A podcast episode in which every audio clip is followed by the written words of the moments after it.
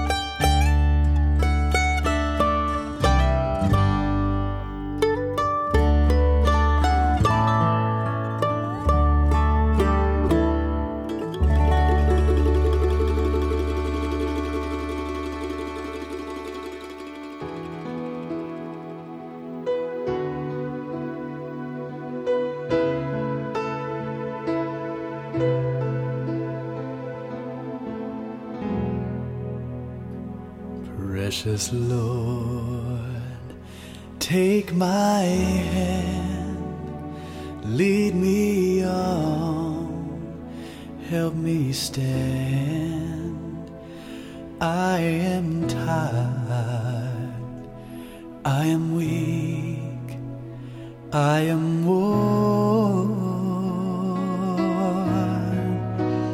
through the storm and through the night. Lead me on to your light. Take my hand, precious Lord,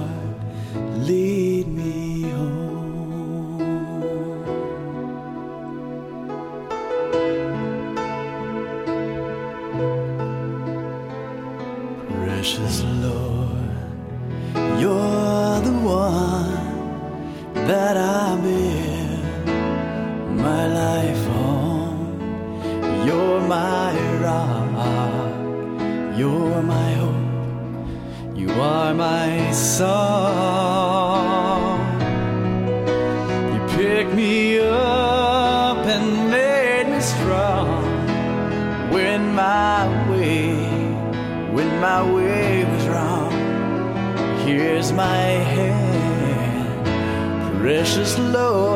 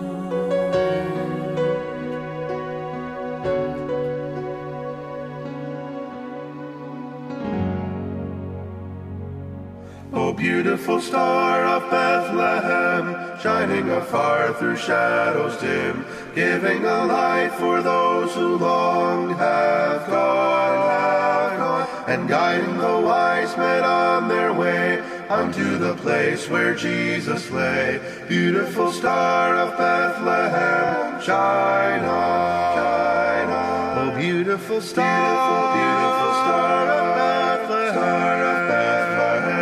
shine upon us until the glory, glory dawn, and guiding the wise men on their way unto the place where Jesus lay. Beautiful star of Bethlehem, shine on, shine on. Oh, beautiful star, the hope of light, guiding the pilgrim through the night, over the mountain till the break of dawn,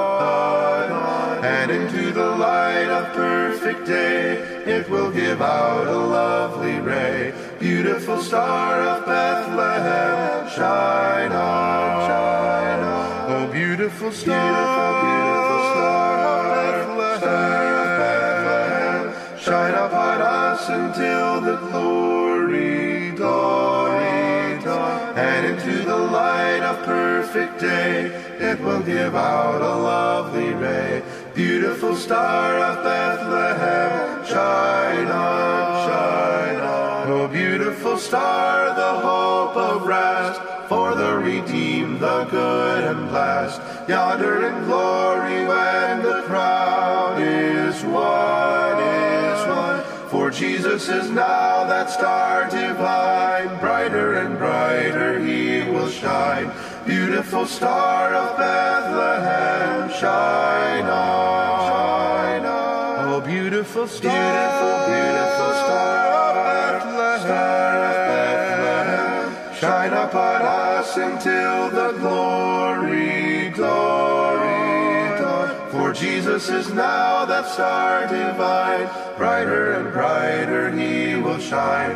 Beautiful star of Bethlehem, shine on, shine on. Beautiful star of Bethlehem, shine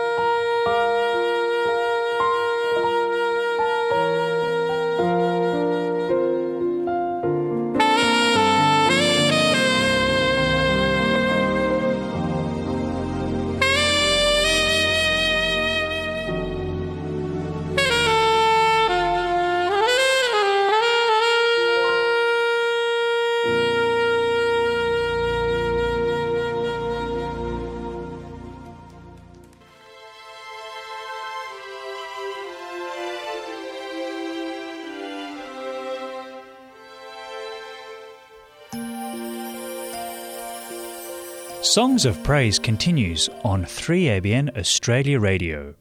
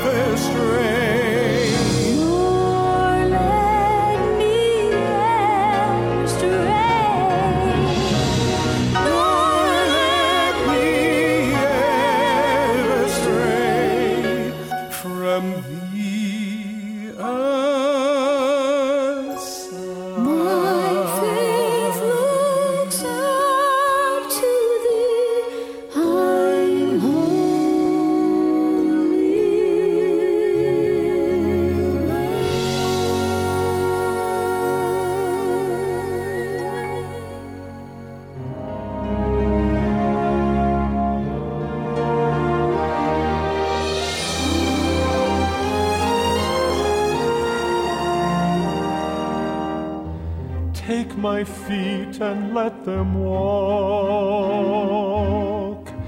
down the hill from Calvary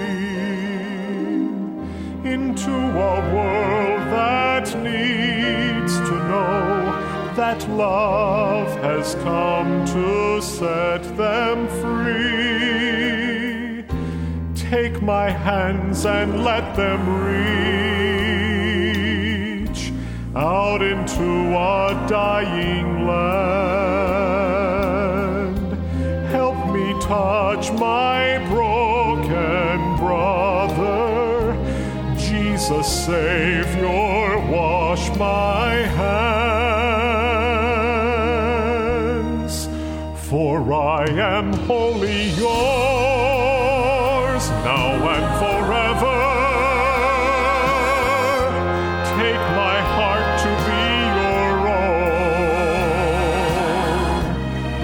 And Jesus, cleanse and make me wholly yours, wholly yours alone.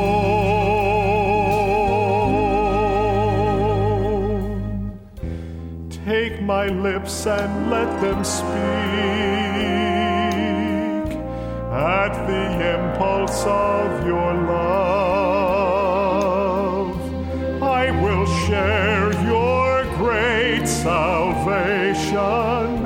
as the Holy Spirit moves.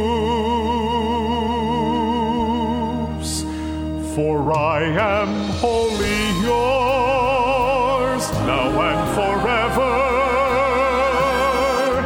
Take my heart to be your own. Blessed Jesus, cleanse and make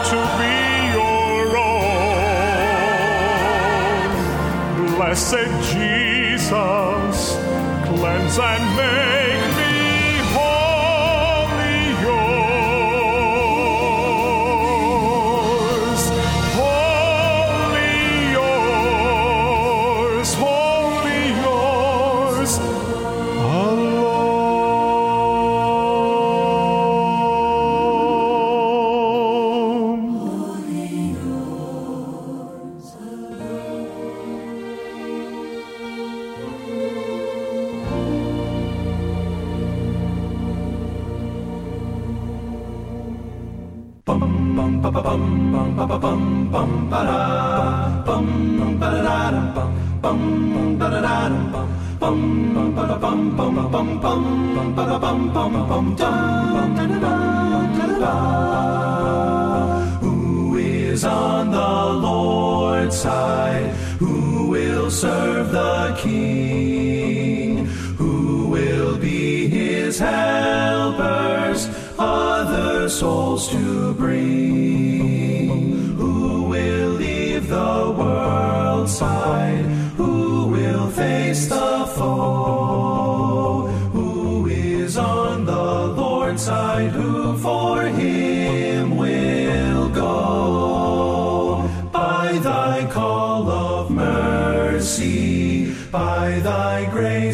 divine.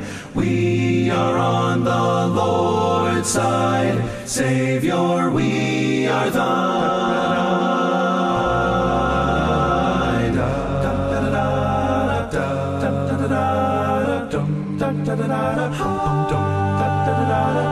Jesus,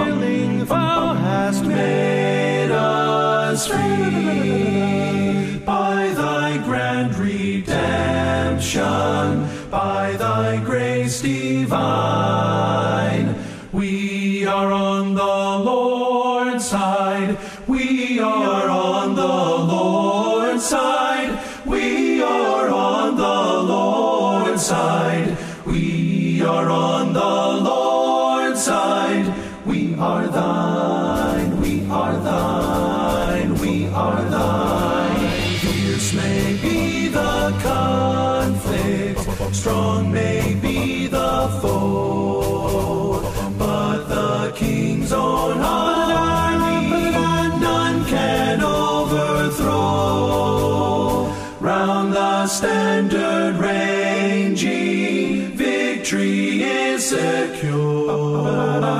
For his truth unchanging makes our triumph sure. Joyfully enlisting by thy grace divine, we are.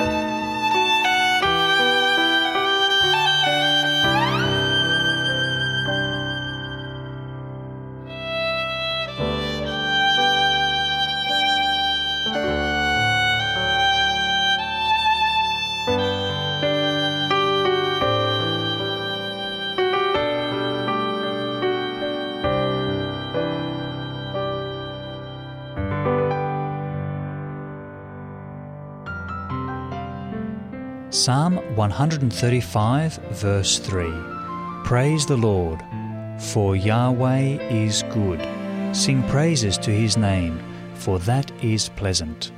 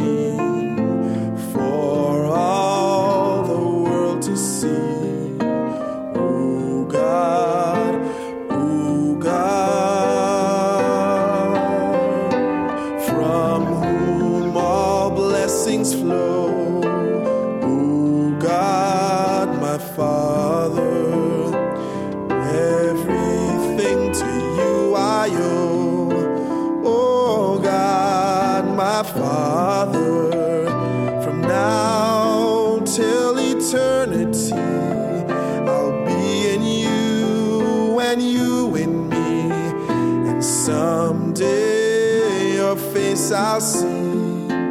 Oh God,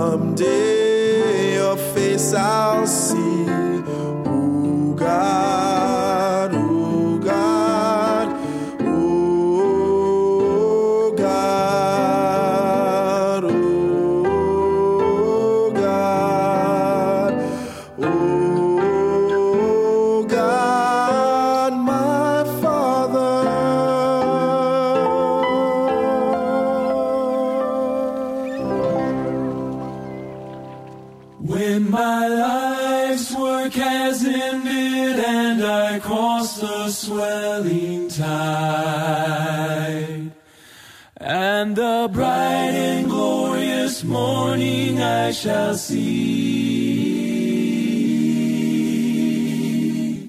I shall know my Redeemer when I reach the other side and his smile will be the first to welcome me. I shall know know him. And redeemed by his side, I shall stand. I shall know him. I shall know him by the prince of the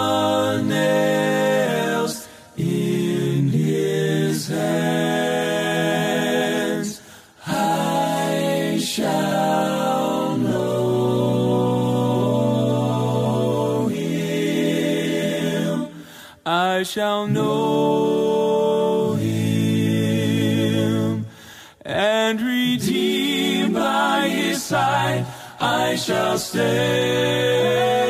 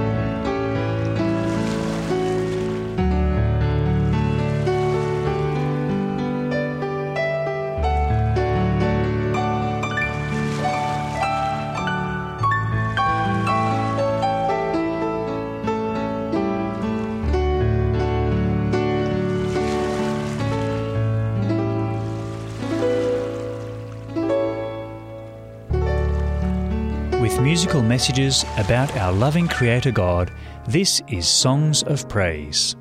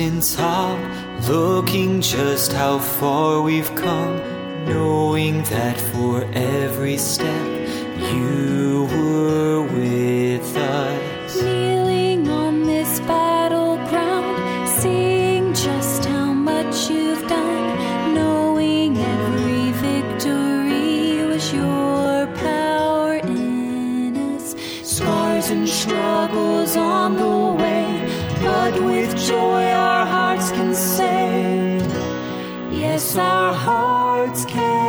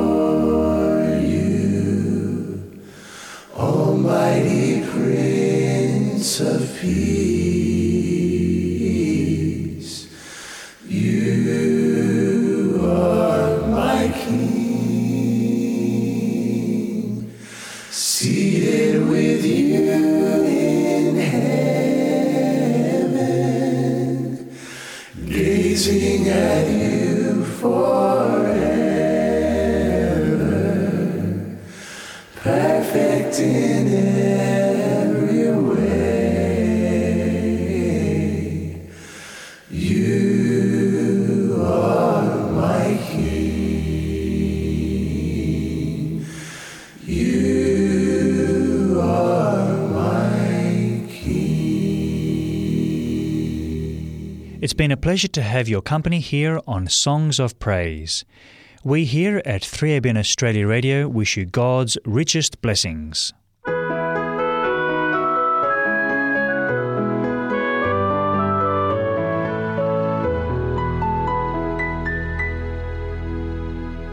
Today, in 3ABN Australia Radio's book reading, we're continuing I Saw God's Hand by the late missionary pastor Elwin Martin. Much of the book is set in Papua New Guinea and is broadcast with the kind permission of Amazing Facts. In our last episode, the author Elwin Martin told us of his plan to take the gospel to the heathen villages in the Vailala area of the Gulf District in Papua New Guinea. He visited about 12 villages and secretly took photos of the people in the village. He then showed them to the people before and during his programs. This captivated the people's interest from the start. After taking a number of meetings over three days, he moved on to Oweki's village and the home of his father, the devil priest. After the first meeting, he was threatened by one of the cohorts of the devil priest with death. Resuming chapter 10. At all the meetings the next day, the devil priest was present. After every meeting, he sent someone to ask me how I was feeling, to which I always answered, Never better. That night, at the closing meeting of the series, about 50 people pledged to follow their Lord in response to my call to join a baptismal class. Imagine my joy when I saw the devil priest himself make his way down to where I was standing. He handed me a small woven bag that contained all his devil charms. The old fellow, in a breaking voice, asked how I was feeling. Again I answered, Never better. Chokingly he said, Master, I have tried everything I know of to puri puri you, but nothing has worked. The God you serve is stronger than the God I serve. I want to follow your God. I should have burned those devilish charms that night, but weary after my third campaign, I left them until morning. Soon after I retired, I was awakened from my sleep by a presence in the house in which I was sleeping. Then I felt hands stronger than mine closing around my throat, hands that were strangling me. In a desperate, choking voice, I cried out, I command you in the name of the Lord Jesus Christ to leave me alone. Immediately I was released from the devil's power. After a break of a few days, we launched our attack for Christ on the fourth village. But this time I gave Pastor Koivi the privilege of doing the preaching. Pastor Koivi's results compared favourably with the previous results. I told him that I would give him two teachers and that they were to conduct two series each in six villages. Then it was Pastor Paul Yama's turn. I did the same with him. But by this time we had no more teachers to do the follow up work because we had 600 in our baptismal classes. Some months later, I felt sure we would baptize at least 500 by the year end. It was with some fear and trepidation that I took my overdue furlough, for funds would not allow another European to take over my mission station and care for my interests.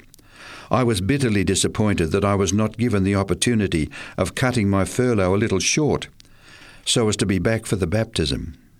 It was the largest up to that time in the Australasian Division in one day, with 334 being baptized.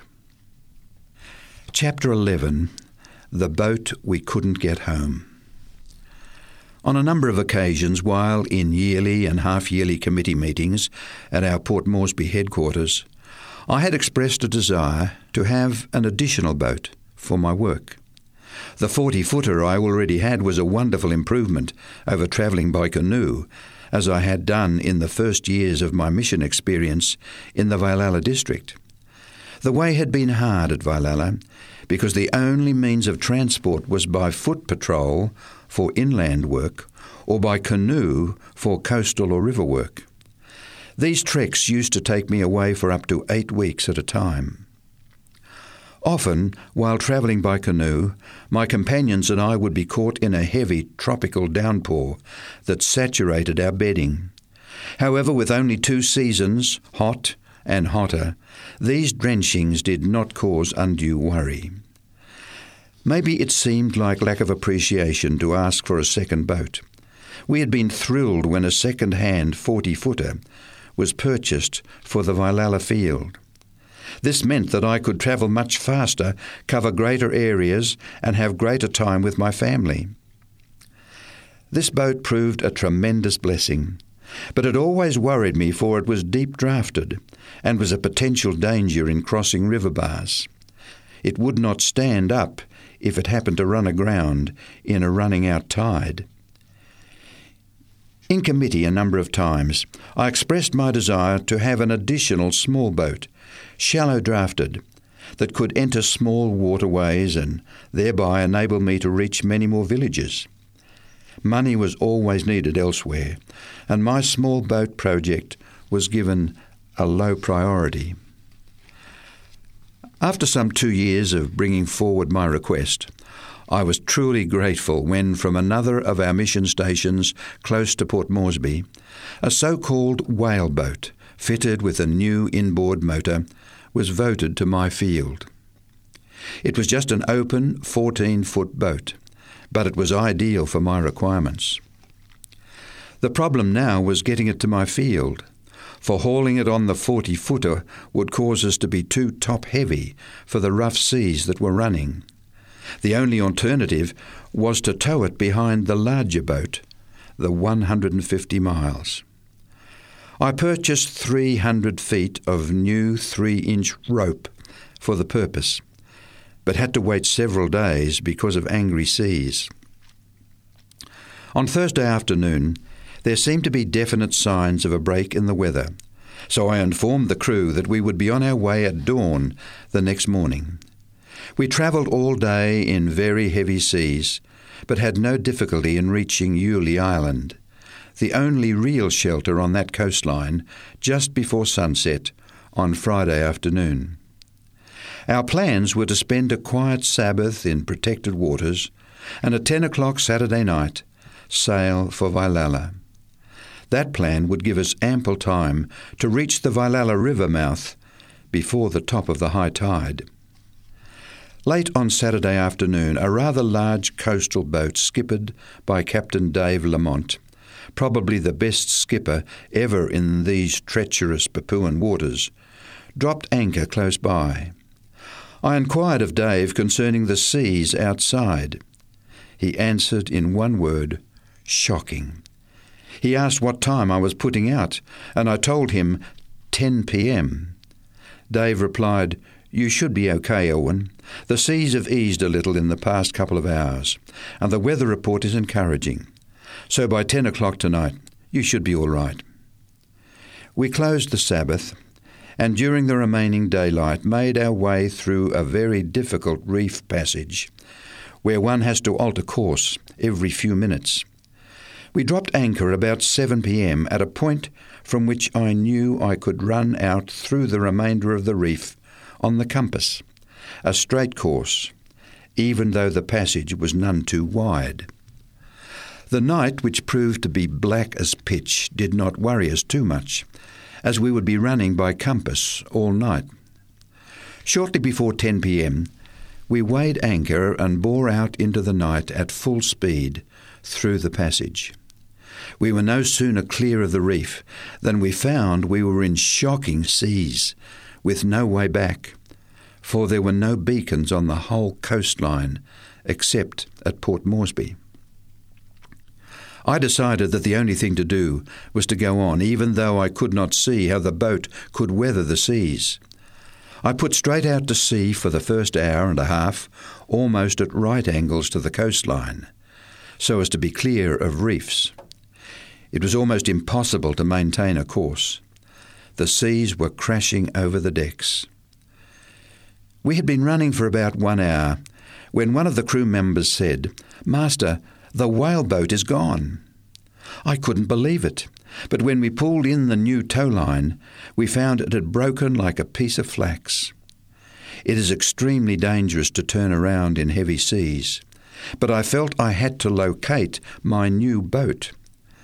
With the aid of a powerful searchlight, we sighted the whaleboat after about an hour's search. I knew it could not sink, for it had large watertight tanks under the seats. As we neared the whaleboat, one of my boys plunged over into that raging sea and was soon lost sight of. I shouted to the boy who was looking frantically for his mate with the searchlight to hold the light on the whaleboat and not take it off. Within a few minutes, we saw a bobbing head come up near the whaleboat. As we watched, we saw him climb onto the whaleboat. Somehow the boys got the rope to him, but I couldn't leave the wheel to watch. But the others said that he crawled back along the rope to safety. Thus we had the whaleboat to tow again. Not knowing where we were was disquieting, to say the least. We could have been 10 miles up the coast or 10 miles down the coast, or what was even more frightening, near the reef. We couldn't see a foot in front of us without the searchlight. I decided to put out to sea for another hour and a half. We had been running the best part of an hour, the seas worsening every minute, when one of the boys shouted to me, Master, the whaleboat has gone again. And sure enough, once again, the three inch rope had been broken like a thread of cotton by the mountainous seas. Again I turned in the raging seas, and after about a half an hour's search, with the aid of the searchlight, we found the whaleboat. I ordered my boys to run the anchor chain out. We had 60 fathoms, that's about 360 feet, of chain, almost as thick as my little finger. Somewhat confidently, I told the boys that no sea would break that. We again went through the same difficult and dangerous procedure as before. But at last we had the whaleboat in tow again. Now I was in a bigger turmoil than ever. Maybe by this time we were 20 miles up the coast, or the same distance down the coast, or perhaps we were nearer the reef. Not knowing, I decided to put out to sea for another hour and a half. We had been running only about half an hour when the boy shouted, Master, the whaleboat is gone. I just couldn't believe it. When the chain was pulled in, we found that the nose of the boat had been torn out and was still attached to the chain. Turning in the sea for the third time, I decided that if we could find the whaleboat, I would try to get the new engine out of it. It would mean undoing about a dozen bolts, tying a rope around the engine, and hauling it on board. I asked my most capable boy, the one who had plunged into the sea on the two previous occasions, to take the wheel and try to hold the boat into the sea. I told the light boy to keep the light on the whaleboat, and I would do the rest. Picking up two crescent wrenches, I was about to plunge into the sea when three of the crew clung to me and, with tears running down their faces, said, Master, you can't go. If one of us is lost, that doesn't matter. But if you are lost, then we are all lost, for we don't know where we are. I knew they needed me, but I also knew that they would not know which bolts to undo. There was only one alternative leave the whaleboat. It was already awash with water, with only the watertight tanks holding it in a half submerged condition. This was an agonizing decision. To be continued. Tune in again next week for the next episode of I Saw God's Hand, written by Elwin Martin and read by Alan Lindsay.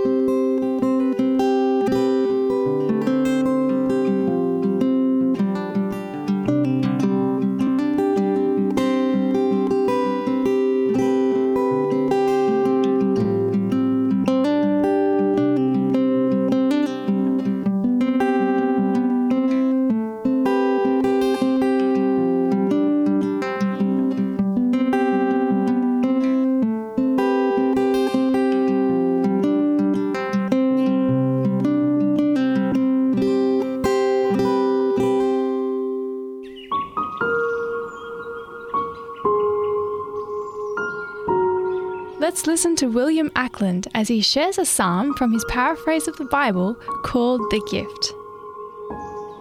In the Bible, Psalm 67 is headed as a song.